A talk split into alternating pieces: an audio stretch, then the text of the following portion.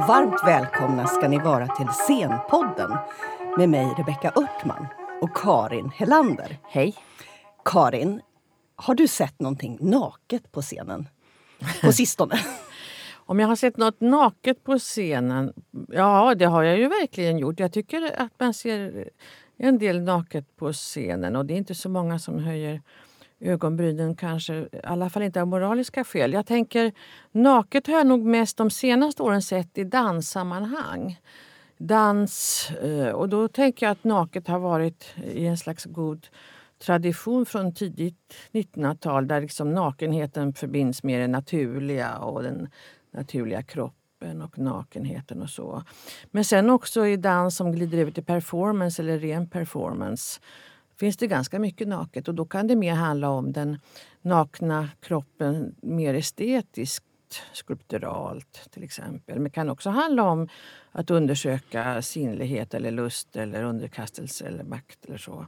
Så det tycker jag man ser rätt mycket på dans och performance-scenen. Sen om du tänker nakenchock. Ja. ja. så eh, vet jag inte om det är så mycket nakenchocker eh, om man jämför till exempel med sena 60-talet, tidiga 70-talet. Då var det ju mer då var det mer nakenhet i liksom den revolutionära yran mot normer och konventioner och för liksom alla former av befrielse och så bejakelse. Och då kommer jag ihåg att det var jättemycket rabalder om till exempel en föreställning eh, om de satte handklovar på blommorna av Arabal nere i Malmö som mm. Pierre Frenkel satte upp. För att det var så mycket naket på scenen. Nu tror jag att det var en ganska politisk föreställning som handlade om fascism. Men det var mycket, mycket skriverier om nakenhet. Men sen för att komma in på dagens ämne så tänker jag på att eh, det finns ju naket även på talteaterscenen och så. Och då hamnar man kanske lite oftare i, den här, i en debatt om objektifiering och kanske också framförallt då sexualisering av den kvinnliga kroppen. Och eh, hur man använder mer eller mindre reflekterat då, eh, den nakna kroppen på scenen. Jag kommer mm. att tänka på, det var över tio år sedan nu med Lena Endre när hon gjorde en scen med, som Lady Macbeth naken på Dramaten. Bara naken och blodig. Och då var det en ganska intensiv debatt om just objektifiering och den manliga blicken och så. Och där hon då menade att det var ett väldigt medvetet konstnärligt val för att, att visa på den kvinnliga utsattheten i en mansdominerad mm. värld. Plus att det då var en medelålders kvinnokropp och inte en modellkropp och så. Men, och det var ju då eh, tio år före metoo. Men det kom ändå att hamna i en debatt om sexuella trakasserier på, på teatrarna. Och så. Mm. så att det är väl lite mer åt det hållet vi ska prata idag, tänker jag. Om vad den nakna kroppen och kan betyda, bland mm. annat. Mm. Vi ska presentera våra gäster. Vi har faktiskt två gäster i studion idag. Malin B Eriksson och Anna Rosvall. Varmt välkomna. Tack. Tack. Ni ska faktiskt få göra en liten kort presentation av er själva. Anna, vem är du? Eh, jag är professor i medie och kommunikationsvetenskap på Stockholms universitet på institutionen för mediestudier. Eh, och jag forskar om kulturjournalistik, bland annat. Och inom det projektet så har jag nyligen eh, ägnat mig en del åt metoo-bevakningen inom kulturjournalistiken. Och sen så forskar jag också om klimatförändringar och framförallt om klimaträttvisa. Och det här med rättvisefrågor är någonting som löper igenom även i kulturjournalistikforskningen och det mesta som jag håller på med. Mm. Jag har också ägnat mig en del mer i allmänhet åt representation av kvinnor i medier. Till exempel i utrikesjournalistik, men också lite annat vi ska få veta mer om det. Och Malin, du har också en gedigen meritlista. Ja, jag är eh, alltså intimitetskoordinator för ja. scen och film. Så jag koordinerar intima scener eh, och arbetar med skådespelare. Och min bakgrund är som scenkonstregissör och skådespelarpedagog. Så jag har arbetat på scenskolor runt om i världen under många, många år eh, som pedagog och även eh, regisserat eh, ute i världen och i Sverige. Mm. Bra. Vi, vi börjar med att fråga dig, Anna, för att vi skulle vilja ha liksom en liten bredd kring eh, det som du forskar kring, kulturjournalistik. V mm. Vad ser du i media? Hur, hur mm. porträtteras den här metoo-debatten som har varit från 2017 och framåt? Mm, ja, först och främst så kan man konstatera att den är det har varit väldigt mycket bevakning i svenska medier. Oerhört mycket. Och om man jämför med andra nordiska länder. Det har gjorts en del studier där man tittar på Sverige, Norge, Danmark, Finland. Och det är eh, väldigt eh, dominerande bevakning i Sverige. Eh, det är ganska mycket i Norge också. Jag har genomfört en studie tillsammans med en dansk kollega där vi har tittat på några tidningar från Sverige och Danmark. Och det är oerhört mycket mer bevakning för det första i Sverige. Mm. Vad, vad tror du att det beror på? Överhuvudtaget frågor som gäller gruppers rättigheter och frågor om eh, rättvisa och jämlikhet och sånt är ofta stora i Sverige. Och eh, det har varit mycket tidigare om liksom, etnicitet och identitet och nationalitet så kanske mer i Sverige än mm. i andra nordiska länder. Sånt som folk också retar sig på ja. eh, och som kommenteras också i andra nordiska länder på olika sätt. Det kan vara en anledning, men jag, jag är inte helt säker på Nej. Men du, det är två år sedan då, efter hösten 17. Ja. Över två år sedan. Hur, hur har svensk press skrivit då om metoo? En sak som påverkade väldigt mycket eh, och som också har med den här tidigare frågan att göra varför det är så mycket i Sverige, det är att det var så väldigt många upprop i Sverige också. Så det är ju alltså som kommer från, eh, från golvet då, eller från de olika liksom, eh, yrkesgrupperna. Så det var ju väldigt många upprop. Mm.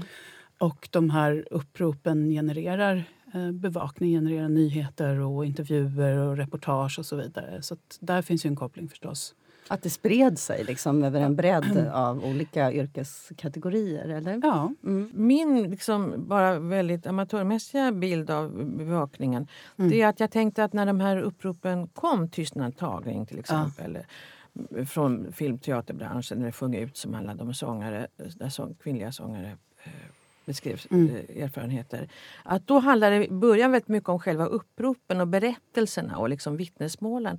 Mm. Men sen så blev det liksom mer enskilda fall och sen mm. så eh, försvann egentligen vad ska jag säga, liksom dynamiken i den här liksom floden, i den här liksom mm. kompakta berättelsemassan för mm. att hamna i vissa fallstudier skulle man kunna säga på liksom, mm. akademispråk.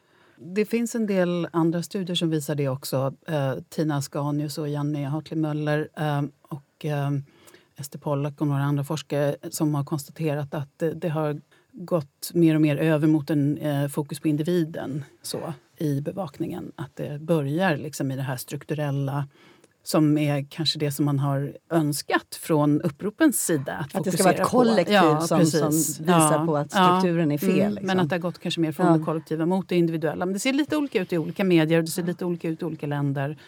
I, när det gäller kulturjournalistiken så finns det ändå tendenser som visar att det faktiskt inom kulturjournalistiken är kanske ett lite större fokus på det här kollektiva och strukturella mm. och på de frågorna mer än det individuella som man kanske kan se lite mer på. Lite mer fokus på individen och identiteten i om man skiljer ut nöjessidorna för sig. I de medier där kultur och nöje ja. är åtskilt till exempel så kan det vara lite mer fokus på individ och identitet i, Hur på nöjessidorna. Hur kommer den här anonymitetsdiskussionen in i det då? Apropå kopplingen till individen om man jämför kulturjournalistik och nöjesjournalistik. Finns det skillnader där också? Det vet jag faktiskt Nej. inte riktigt. Det, det har inte sig. jag eh, studerat. Mm. Ehm, det kan man kanske tänka sig. Men Malin, du har ju mött det här liksom hands-on kan man säga på golvet. Hur hur har du påverkats av, av det som har hänt? Med metoo, tänker du? Ja. Um, ja, alltså jag tror ju egentligen att det här arbetet som jag gör idag som har kommit, kanske blivit mer aktuellt efter metoo för att det har belysts vad, vilka strukturella problem vi har egentligen har funnit, behövt finnas mycket mm. längre tillbaka. Mm. Så att det känns som att jag arbetar inte efter att det här är metoo utan jag ser bara att det här är, är något som vi har behov av på teatern och i filmen. Um, vi har stuntkoordinatorer som uh, koordinerar våldsamma scener och var, självklart så bör vi ha uh, eh, intimitetskoordinatorer som koordinerar intima scener. Och jag ser ju att det finns en väldig öppenhet till mitt arbete. Att det är många som kontaktar mig. Producenter som är intresserade, regissörer som vill veta mer. Så ja, det, det är där jag är nu. Men jag är också lite försiktig att eh, att lägga mig som en, att jag är ett resultat av metoo. Mm. Um, eller jag, eller det här mm. yrket mm. ska jag säga, är ett resultat av metoo. Utan det handlar mycket mer om att det finns ett behov. När vi arbetar med skådespelare, jag är skådespelarpedagog i botten också och, och jag har ju själv känt att, att jag har saknat verktyg för det här. För i skådespelaryrket så handlar det om att hämta från sig själv, sina egna erfarenheter, från sina känslor. Det är det enda man har egentligen. Mm. Uh, ens kropp är ens mm. instrument. Uh, och då blir det något paradoxalt när man ska arbeta med intima scener. Mm. Um, för att där vill vi ju skilja på det privata och det, det professionella. Mm. Eller det personliga. Um, och det är väl där jag ser att, att vi behöver titta på det här från ett nytt sätt. Jag tycker den bästa referensen är att ta det till stundkoordinator. Mm. För att vi skulle aldrig säga till en skådespelare att leva ut sina egna eller sina personliga ilskor i en våldsam scen. Nej. Eller hur? Eh, utan där vill vi ha kontroll. Så, så vad, vad liksom konkret, vad, vad, vad gör du om du har en skådespelare eller mm. två skådespelare mm. som ska kyssa eller hångla eller ligga med varandra? Ja. Va, vad gör ni då? Då börjar vi börjar alltid med ett samtal med regissören. Eh, och, och det är viktigt, för det är då jag får eh, höra regissörens vision. Vad vill regissören berätta med den här med den här intima scenen. Och ofta, som vi vet när vi läser ett manus, så står det väldigt detaljerat om väldigt mycket. Men när vi kommer just till den här intima scenen så står det de hånglar. Okej, okay, de hånglar. Och det finns ju en anledning till att de ska hångla. Sen pratar jag med skådespelarna och då brukar jag ofta vilja prata med skådespelarna själva först. Höra vad de har för utmaningar inför det här och vad som känns enkelt, vad som känns svårt. Och sen träffas vi och då är ofta regissören med i rummet. Så det är ofta jag och en regissör och skådespelarna. Vi tittar på scenen och vi plockar ner den i beståndsdelar kan man nästan säga. Så mm. man gör steg. Och sen så börjar vi prata, eller, prata om samtycke. Vi går igenom vad är okej okay att jag berör dig vad är okay, eller rör vid dig och vad är okej okay att du rör mig? Var går mina gränser? Mm. Och sen koreograferar vi scenen. Mm. Som en dans helt enkelt. Som här dans. lägger jag min hand på ja. din axel, här lägger du din hand på min mage. Precis. Och går igenom steg för steg. Precis, steg för steg. Mm. Är det samma, för du jobbar både med film och teater, mm. eller hur? Är det mm. samma liksom, process i båda? För det första så har ju film ofta mer nakenhet mm. och mer simulerad sex. Ja. Samtidigt så har du kameravinklar att jobba med där. Mm. Eh, så du har ju, det finns ju två olika förhållningssätt på det viset. På scenen så syns allt. Mm. Så du måste vara mer, mer noggrann med vad hur du koreograferar det för om det ska se ut på riktigt. Men metoden och eh, ramverket och förhållningssättet är detsamma för både och. Men det här, det här har liksom ökat då sen metoo, alltså behovet och efterfrågan på, på den här typen av eh, kunskap? Ja, men det tycker jag absolut. Och det jag ser är att det finns en förfrågan från skådespelare. Att nu är det skådespelare på framförallt institutionsteatrarna som faktiskt ber om att få en intimitetskoordinator mm. inför en scen. Och då kan det vara att en scen som man kanske redan har jobbat med, eh, repeterat, fast man känner sig inte bekväm med det. Och I och med att de vet att det finns nu, det här yrket, så finns det också en efterfrågan. Men jag tänker att det är klart att inte du vill koppla kanske så direkt till metoo, men jag tänker det är ändå så. Jag tänker så eh, alltså behovet har naturligtvis funnits tidigare som du säger. Men att yrkesgruppen och liksom själva processen har kommit nu, det måste man väl ändå härröra till metoo och att det ändå är en slags konsekvens. Att nu fanns det ändå en kraft som var så stark så att man kunde liksom formulera behovet och också liksom verkligen se till att det, att det hände någonting. Då tänkte jag på Anna om du ser från kulturjournalistikhåll då, kan du se...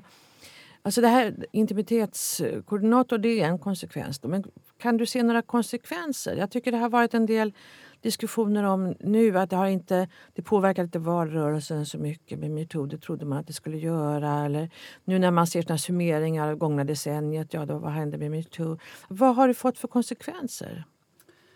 Jag tycker att det är en ökad medvetenhet ändå. Jag kan bara, även inom akademin i olika sammanhang kring eh, arrangemang som man har, eh, konferenser eller kring undervisningssituationer, annat. Att eh, det finns en ökad medvetenhet att man måste tänka mer på de här frågorna hela tiden. Det har ju förstås funnits en medvetenhet rakt igenom, det är sånt vi har diskuterat länge, men att det ändå på något sätt har ökat och blir mer påträngande på ett positivt sätt, liksom, på ett konstruktivt sätt, enligt min uppfattning. Mm. Men jag tror också att den här, precis som du säger Anna, att den här medvetenheten har gjort dels att vi pratar om det men också då att det känns okej okay att säga ja. stopp. För att man, man lyssnar på sig själv. Jag brukar alltid säga när jag börjar prata med skådespelare att vi checkar in. Vi har en liten övning som vi alltid ja. gör mm. som tar fem minuter. Eh, och det handlar om att checka in med sig själv. Var är jag idag och var är du idag? Mm. Och var kan vi mötas? Och vad kommer vi mm. överens om? Mm. Och just bara det lilla momentet och den lilla övningen hade kanske inte varit lika lätt att göra innan metoo. Mm. Jag tror att det också gäller att man tänker mer att det här är ett arbete vi måste göra. Att, det är en, att den här medvetenheten, att man har sett de här mönstren så tydligt. Att det blir så stora mängder av vittnesmål och det kommer från så många olika håll och det är liksom så genomgripande i samhället. Att det, den liksom kartläggningen som mm. det blir tror jag ökar just medvetenheten också om att det här är ett arbete vi har att göra. Mm. Det är mm. inte bara ja, nu är det så här utan nu, nu måste vi göra någonting. Man måste bryta mönster och då måste man göra mm. något. Jag tänker på eh, Matilda Gustafssons Klubben mm. Eh, till exempel. Att det, plötsligt så är det som att vi har formulerat ett språk. Alla har vetat om det men man har inte kunnat prata för det har inte funnits något verbalt språk. Är det någonting som ni också eh, upplever som en, som en språklig, fysisk eh, sak som vi kan använda oss av? Absolut. Det, det, bara det att det är okej okay att säga att det här känns inte bra. Vi, vi har ett, ett uttryck som, är, som, som jag använder som jag tycker är så himla bra som kommer hos, från Ita O'Brien där jag själv har tränat, som jag, jag har varit och utbildat mig hos i London. Som är, vi måste höra ditt nej för att lita på ditt ja. Och det är så bra för att när man börjar lyssna på sig själv och höra att nej, men nej det känns inte okej. Okay, då vet den andra att när du säger ja så är det okej. Okay. Mm. För det handlar inte bara om att den ena är förtryckta och, förtryckt och den andra förtrycker. Utan det handlar om ett samspel, att samtycka och känna att nu kommer vi överens om det här. Och där kan man säga stopp, nej eller ja.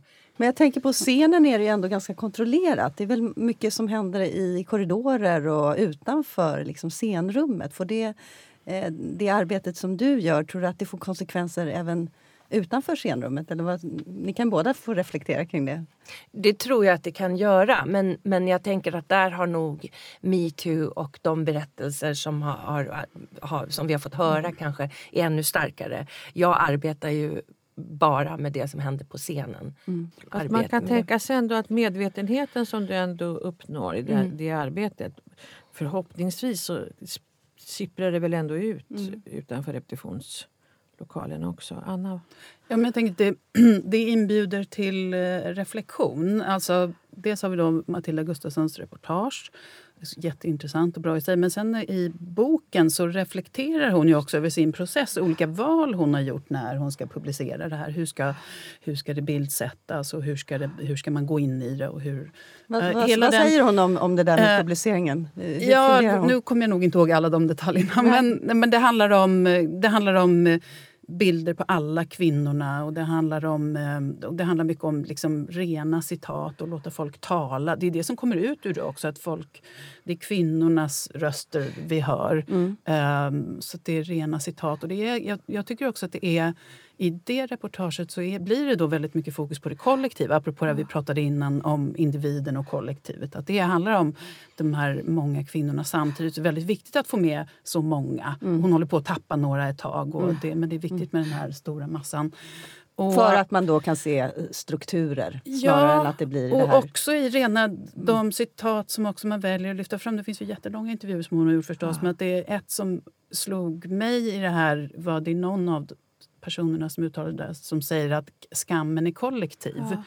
Som gör att det blir ett fokus på det här med strukturerna. och Det blir, handlar inte om individen på det sättet, då, eller enbart om kvinnors identitet. Utan det handlar liksom om roller eh, som vi får spela. Det handlar om positioner vi har mm. och så vidare. Och det är det som Malin också pratar om, att komma bort ifrån det privata mm. eh, utan att hamna i att det är en roll som vi spelar. Mm. Och precis som Anna säger så, så, är det en yrkesroll och man ska kunna gå hem från jobbet eh, och, känna att, och släppa det och känna att mm. nu har jag haft en bra dag på jobbet. Ja. Och inte ha någonting molande i sig att ah, det där och det där hände. Mm. Men jag tänkte på två, på två saker. Nu. Dels det här med skammen. För det tänker jag också metoo handlade mycket om. Att liksom eh, lindra skammen, försöka få slänga bort skammen, den kvinnliga skammen. Och sen också att det som du sa Anna, att det apropå strukturer, nu vet man ju oftast vad, vad det är inte fult att anmäla trakasserier. Man vet hur man ska bära sig åt. Man kan gå in och liksom hitta närmsta plan för hur man, vem man ska vända sig till. och så. Det var det ena. Men sen tänkte jag på, apropå Matilda Gustafssons klubben. Vad jag tänkte på när du frågade Rebecka, det var också på ditt svar. Alltså det är en väldigt, känns som en väldigt hederlig journalistik tycker jag. Både i hennes reportage men också själva boken. Alltså hon är väldigt noga med, apropå den reflektionen, hon är noga med att underbygga allt hon skriver. Att hon mm. har liksom många källor, att hon är underbyggda källor. Att hon har citat, att hon har inspelningar, att hon har liksom gediget på fötterna för att kunna skriva det hon skriver.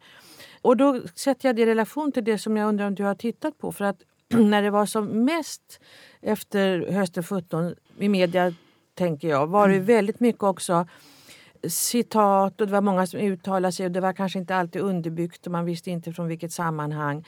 Det var liksom motsatsen vilket också triggade igång väldigt många eh, besvärliga processer tänker mm. jag och konsekvenser för människor. Hur, ser du på det där med både inom journalistiken och eh, hur man hanterar sina källor? Mm. Och om det har funnits, ja, vad har du sett i din forskning kring det?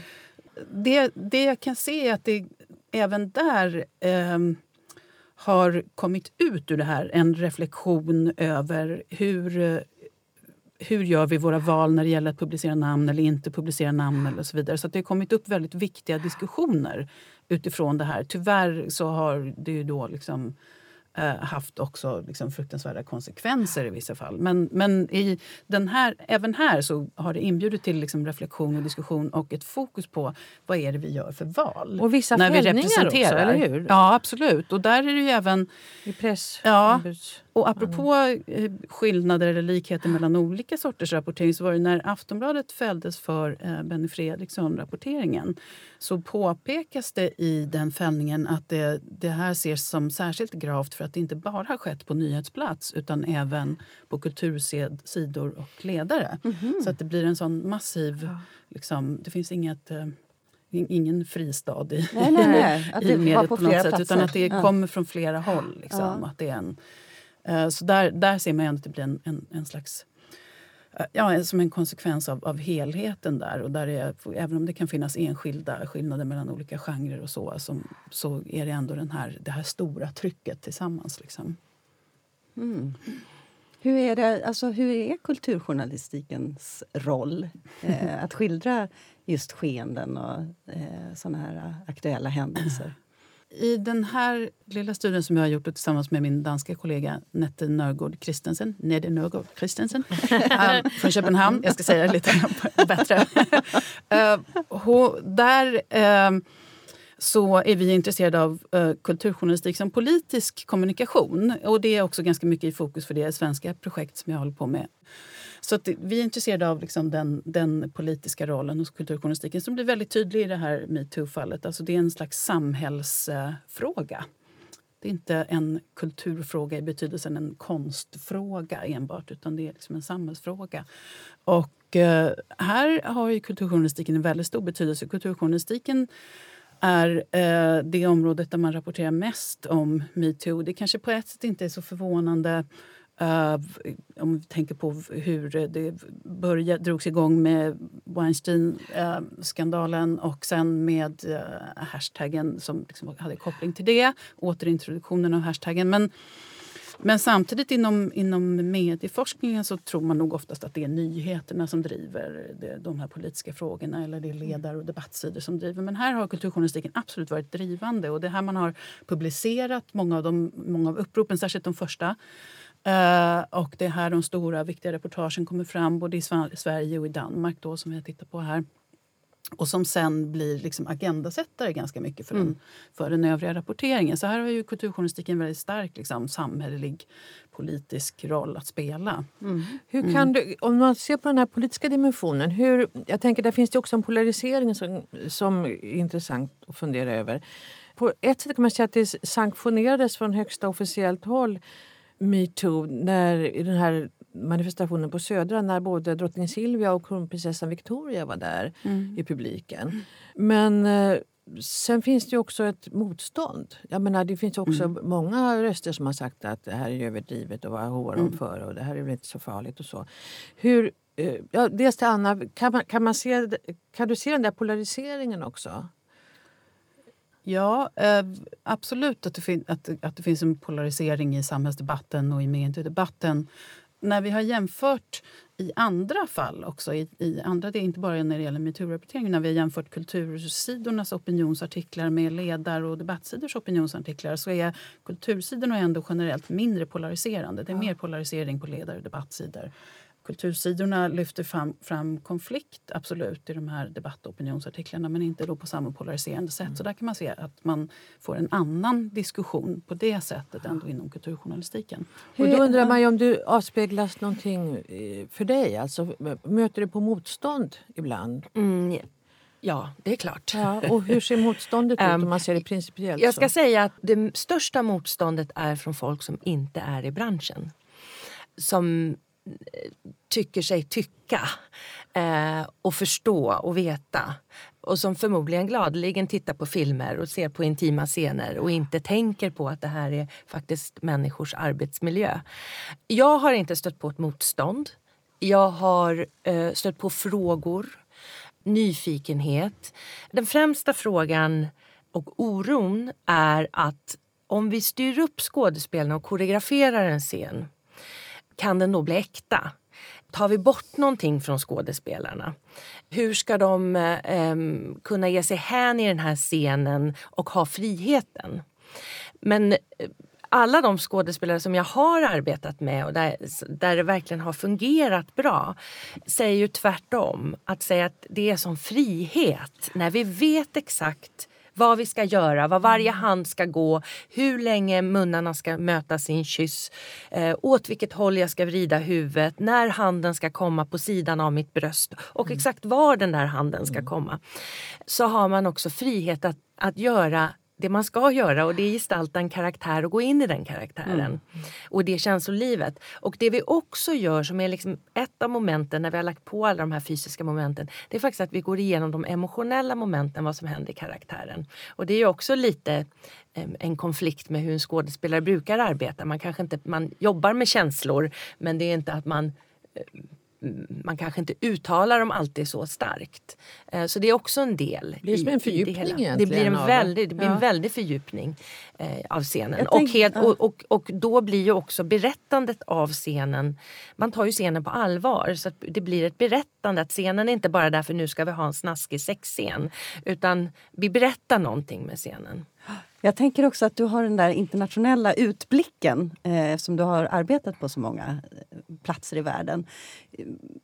Kan du se skillnader från eh, ja, London till exempel, hur man har arbetat där och varför man har arbetat där längre? Varför man inte har gjort det i Sverige? Man har inte arbetat jättelänge heller i England utan det handlar ungefär mm, två år drygt mm i mhm. och med metoo som det kom också.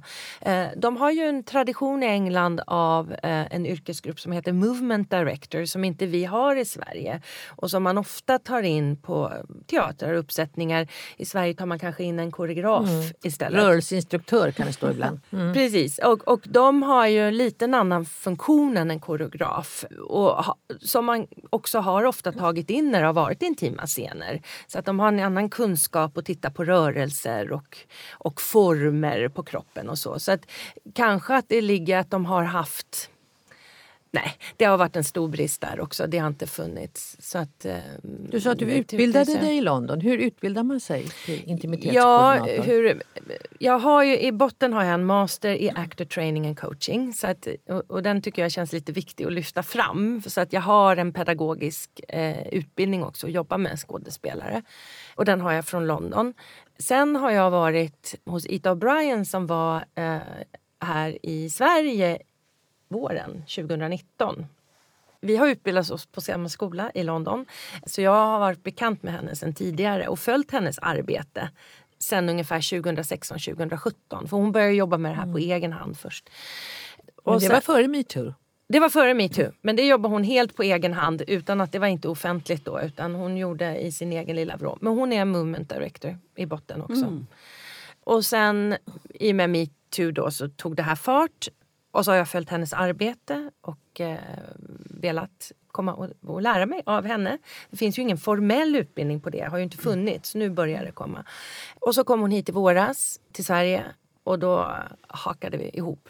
Och sen åkte jag dit i somras och är nu under ett mentorskap kan man säga. Så att det här pågår. Jag ska åka dit i mars igen och sen ska jag dit i augusti. Och, så att ehm, det finns mycket mer Är det bara du i Sverige som är intimitetskoordinator? än så länge. Och vilka teatrar är det som du får flest? Är det institutionsteatrar? Är Ja. det operahus? Är det fria grupper? Nej, jag har fått de teater, det har varit institutionsteatrar som jag har varit ute och arbetat på.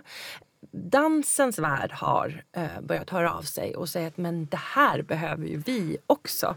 Även opera, fast där har jag varit på eh, från individer, inte från eh, några hus ännu. Nej. Nej, för jag tänkte just inom dansen, för på min, din fråga Rebecka om vad jag hade sett naket så tänker jag det är mycket inom den moderna dansen och, Och- performancen och då är det ja, Och- så vedertaget nästan. Ja, och, och precis. Och det vi, det vi har sagt inom när vi jobbar med intimitet för scen och, och film så har vi pratat om att vi har så mycket att hämta från dansens värld.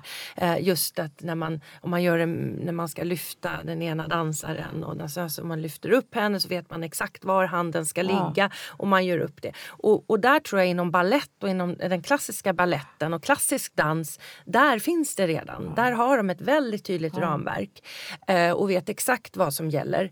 Men nu börjar ju dansen också gå in mer i performance och mer in, går, väver in i teatern. Och, Så att det blir också en ny, en ny form. Som, och där, i, det är där som koreografer har hört av sig till mig och sagt att vänta det här måste vi titta närmare på. Hur kan du komma in och, och, och vägleda oss i det här arbetet? Jag tänkte du sa det här med hur ni jobbar med scenerna också, innehållet, det emotionella innehållet och så. Händer det någon gång då att det finns eller har du varit med om att det har blivit liksom, eh, diskussioner mellan regissör och skådespelare och dig själv? Att man har olika syn på vad Ja, eh, innehållet plötsligt? Jag, jag tror det, absolut.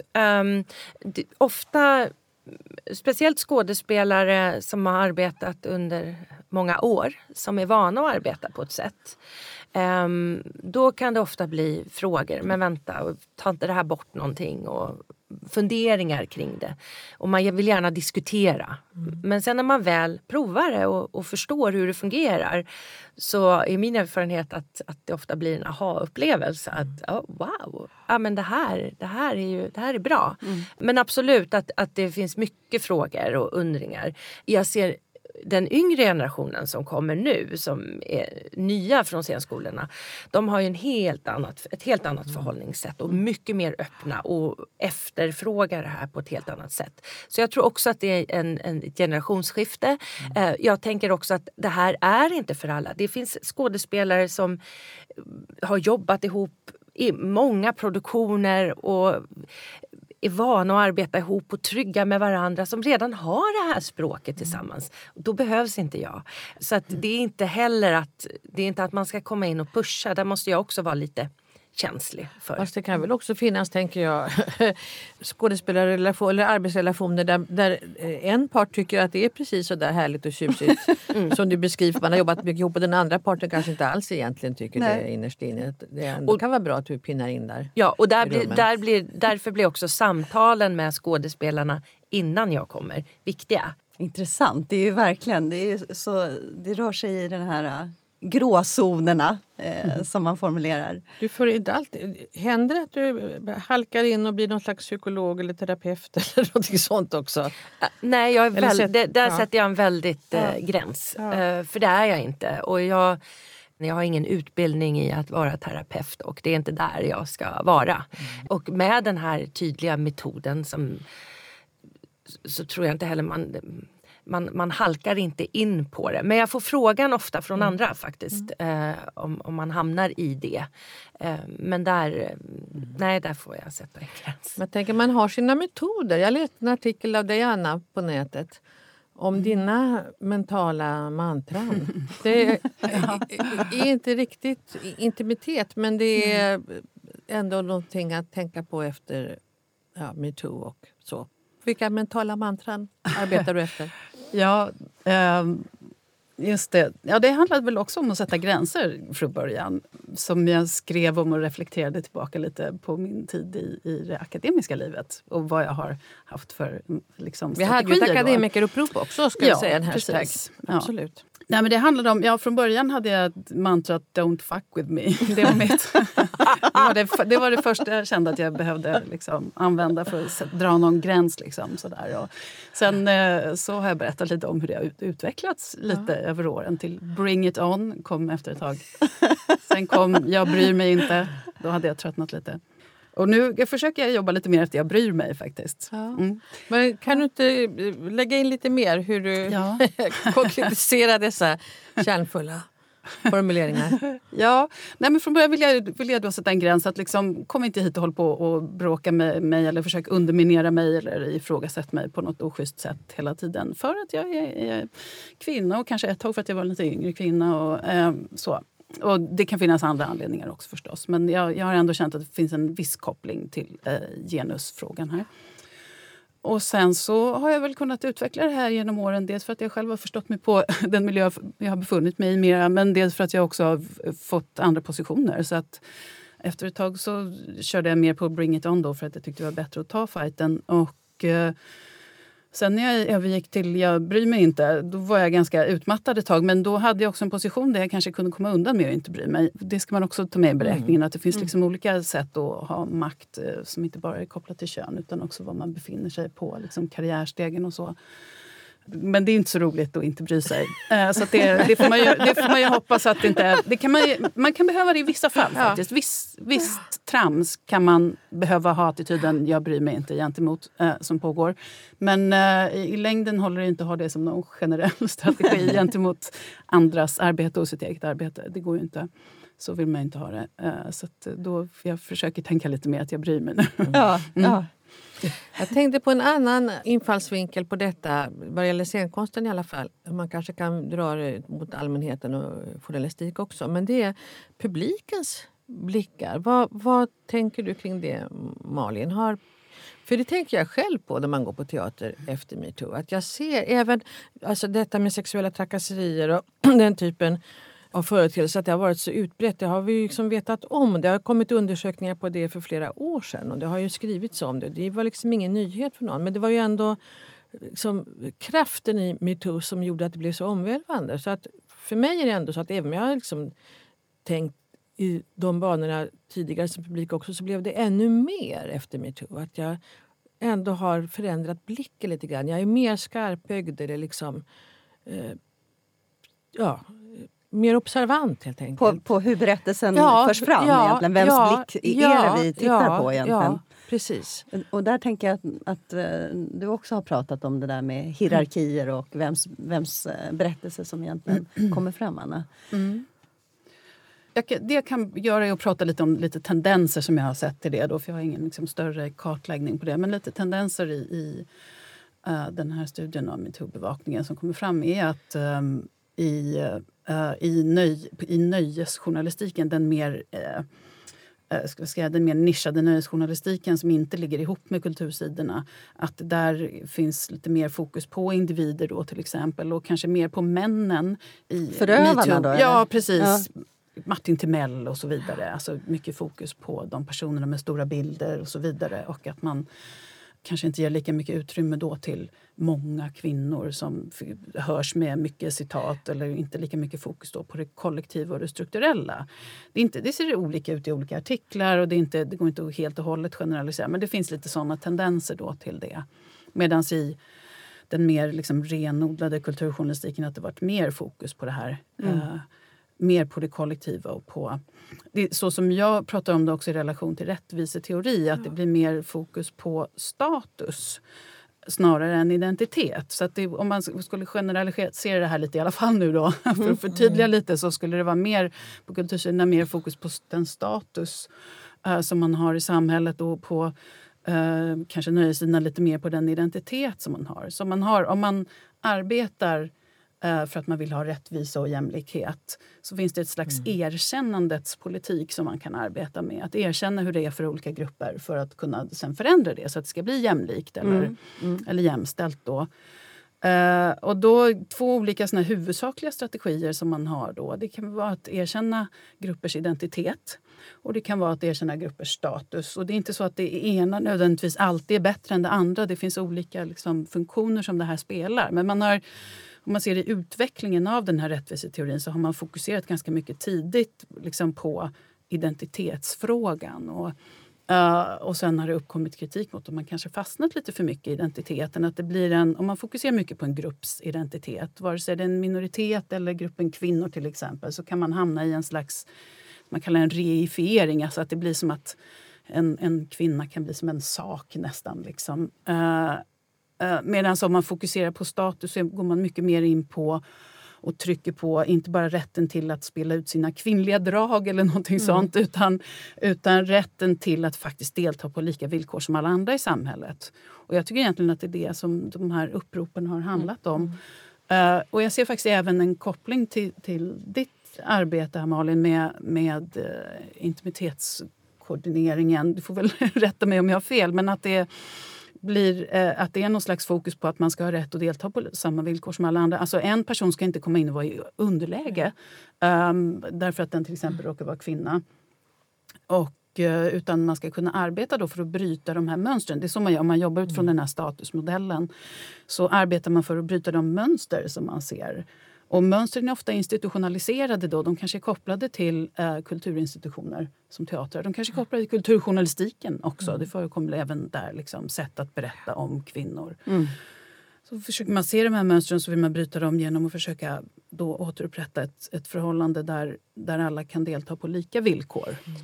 Mm. Och, och, här skulle jag vilja tillägga också att efter metoo så har vi också sett att många manliga skådespelare har hamnat i ett i ett läge där det också är jobbigt. Att, att det inte är så att det kanske har funnits tydliga roller innan och så har det varit vissa män som vi nämner eller som vi inte nämner, mm. vissa män, eh, men som vi har kunnat läsa om i, på mm. kultursidorna, mm. har tagit sig för stora friheter och det har inte uppmärksammats av teatrarna. Och det blir på något vis en kollektiv skuld för alla män. Och flera män som jag har träffat har pratat om det här och sagt att man är ju rädd att göra någonting och att intima scener har efter metoo blivit mycket, mycket jobbigare än vad det mm. var tidigare. Mm. För då tänkte jag inte på det. Mm. Och det kan man väl säga är på gott och ont. Mm. Kanske att man inte tänkte mm. på det. Men, men att det också blir det här, den här kollektiva skulden som man får som alla manliga skådespelare på institutionsteatrarna mm. på något vis ska ta på sig. Och där känner jag också att jag har en stor roll att bryta det. Återigen att jag måste höra ditt nej för att lita på ditt ja. Att, att Eh, vi kommer överens om vi får röra och då har du sagt ja och då är det okej. Okay. Men du kan alltid ändra dig, du kan alltid säga stopp och vi kan justera. Um, Men den kollektiva så. skulden kan ju aldrig vara något bra tänker jag. Men däremot ökad medvetenhet är väl alltid bra. Mm. Men det här med publikens blick, har du, är det någonting som du har tänkt på Malin? Eh, jag har tänkt på det eh, rätt mycket. Och många reagerar, folk som kanske inte jobbar med teater eller film och hör om mitt yrke reagerar att va? Har det inte funnits tidigare? Mm. Och att jag tänker också att det finns en mycket större medvetenhet hos publiken idag. Vi kan ju se på mm, att de har också varit med i det här upproret. Att det har blivit, det var en period där, där man bojkottade mm. någon teater mm. för att man tyckte att det här är inte mm. okej. Okay. Jag kommer inte gå och se de här föreställningarna. Um, så att man till och med har fått lägga ner föreställningar. Um, och det tänker jag, det medvetandehet, det handlar ju om en... Det låter lite tråkigt men jag tänker att att publiken är konsumenter. Mm. För så är det ju. Och jag tänker lika väl som jag vill veta var jag köper mina kläder eller var de är tillverkade, att de är tillverkade på ett schysst sätt så vill man också veta att det jag, det jag ser på film och teater har gått till på ett schysst sätt. Mm. Mm. Och det är absolut, jag, jag mm. precis vad du sa tidigare också, att jag tror tidigare så reflekterar man inte på samma sätt men nu när man sitter i salongen och man ser så, ah, så kan det man kan känna skava att det skavar. på ett annat sätt. Mm, mm. Har du sett det, någonting Anna? Mm. Som du... Jag tänkte på, apropå vi pratade om nakenhet i början här. Och ett, ibland kan man ju också reagera på det sättet som kvinnors kroppar är insnörda i kläder till exempel. Och, och andra sidan, det är också en, något, liksom, vissa mönster som man kan se som har, som har sina sidor också. Mm, och att det, när man ser, jag, ihåg någon pjäs som jag såg för rätt länge sedan. Um, men där det, det utspelar sig i någon slags 50-talsmiljö och alla kvinnor ska gå runt. Det handlar ganska mycket om, man reflekterar efteråt över vad, liksom, att, vad kvinnorna är liksom, lite kontrollerade och inknutna i den här perfekta och det måste vara så perfekt. Och så. Och där men det är ju ändå också samtidigt, det inbjuder till reflektion så föreställningen är kritisk liksom, mot mm. det här och inbjuder till reflektion. Men samtidigt har vi de här kvinnorna, skådespelarna som måste ändå ja. vara i de här klänningarna ja, och deras kroppar måste ändå detta. passa in i dem liksom, och få plats i dem. Och vara, alltså, det, är en, ja, det ger ytterligare en, en obehagsdimension till det som ju inte går att komma ifrån. Och, och, och återigen ser en koppling till det här att gå in med ditt arbete och reflektera. Vi är här med våra det här är ändå våra kroppar liksom, som är här i den här fiktiva situationen. Hur förhåller vi oss till det? Mm, och då, då, då, tänker jag, hur förhåller vi oss till det idag, 2020? Mm. Mm. Och att det handlar om i botten, i grunden igen, vad är det vi vill berätta med det här? Mm. Vad vill vi berätta med att vi har eh, ihopsnörda mm. kroppar. Mm. Vad vill vi berätta med den intima scenen? Mm. Och i och med att vi går igenom då steg för steg även de emotionella momenten så får kvinnan, om det nu är en kvinna och en man eh, som har den intima scenen. Det behöver det ju faktiskt Nej. inte vara. Men om det är en kvinna och en man så får också kvinnan här, den rollkaraktären får utrymme att prata om sin, sin emotionella resa i den intima scenen. Mm. Och de flesta intima scener är ju inte så utan de flesta är ju att mannen har, är den som driver hela Mm. historien. Men i, i, i och med att vi jobbar på det här viset så får båda lika mycket utrymme för att driva historien. Och då har man ju ett val att göra. Det är ju mycket möjligt att regissören vill och skådespelarna vill mm. att det, men det är mannen som driver det här. Mm. Men då har man tagit ett aktivt val, man har diskuterat det. Det är inte bara slentrian mm. att det händer för att så här är det, mm. så här är det, eller den här bilden ger vi. Men det där tänker jag är ju tolkningar av någonting eh, också. Eh, händer det ibland att vare sig det är man kvinna eller man man eller kvinna kvinna eller så att, att man i det här arbetet också tänker nej men nu prövar vi en annan tolkning. Det är inte intressant att det är mannen som driver utan nu vänder vi på det här genom vår koreografi. Absolut. Absolut. Och att man kan för det första så brukar inte de intima scenerna vara så välpratade, vältolkade, väldiskuterade. Ofta så, ja, det ska vara en kyss. Mm. Men varför ska kyssen vara där? Så, att, mm. så att i och med att man jobbar på det här viset så, så är det absolut att man måste, ju gå, man måste vrida och vända på det. Uh, och jag vet en scen där vi hade eh, mellan två kvinnor där den ena rollkaraktären var den tuffa och den drivande och eh, var den som... Hon hade varit prostituerad tidigare och hade brytit från det här men legat med massor med män. Och den andra rollkaraktären var den rena, den, den ljuva, den okyssta. Men i det här arbetet så blev det istället att den ljuva mm. tog över. Mm. Det var hon som ville det här och det var hon som drev hela, hela den här sexuella mm.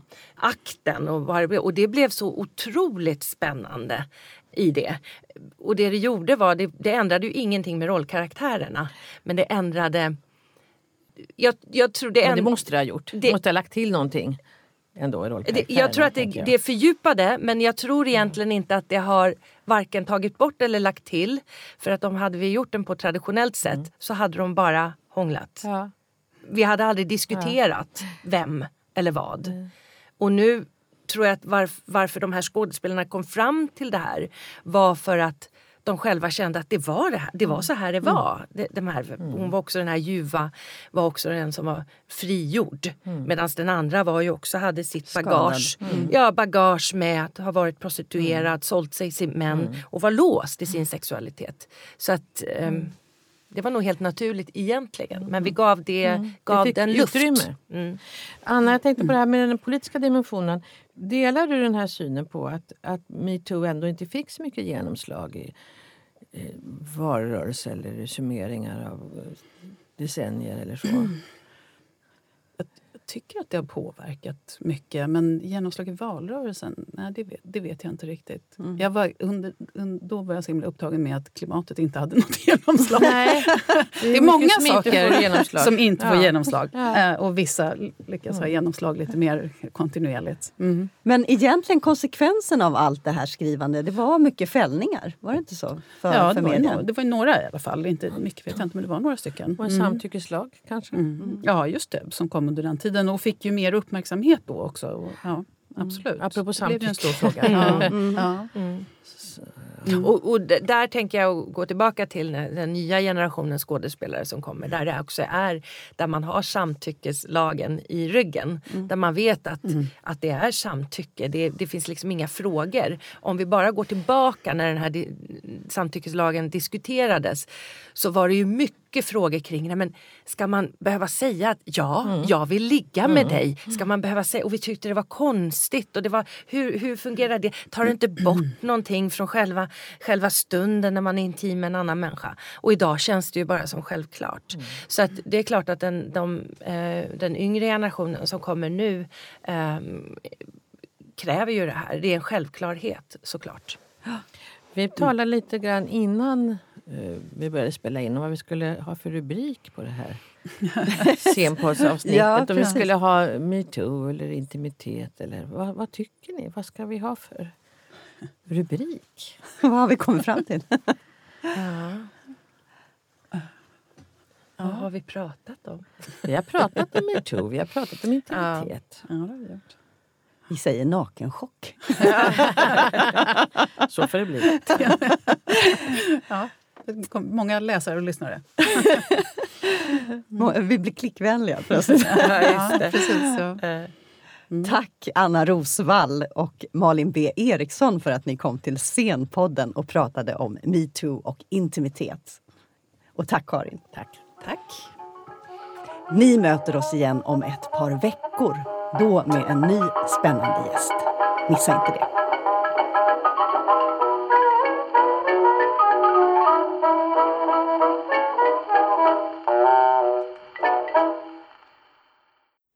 Du har lyssnat på Scenpodden, en podcast från Rats Teater och Humanistiska fakulteten vid Stockholms universitet.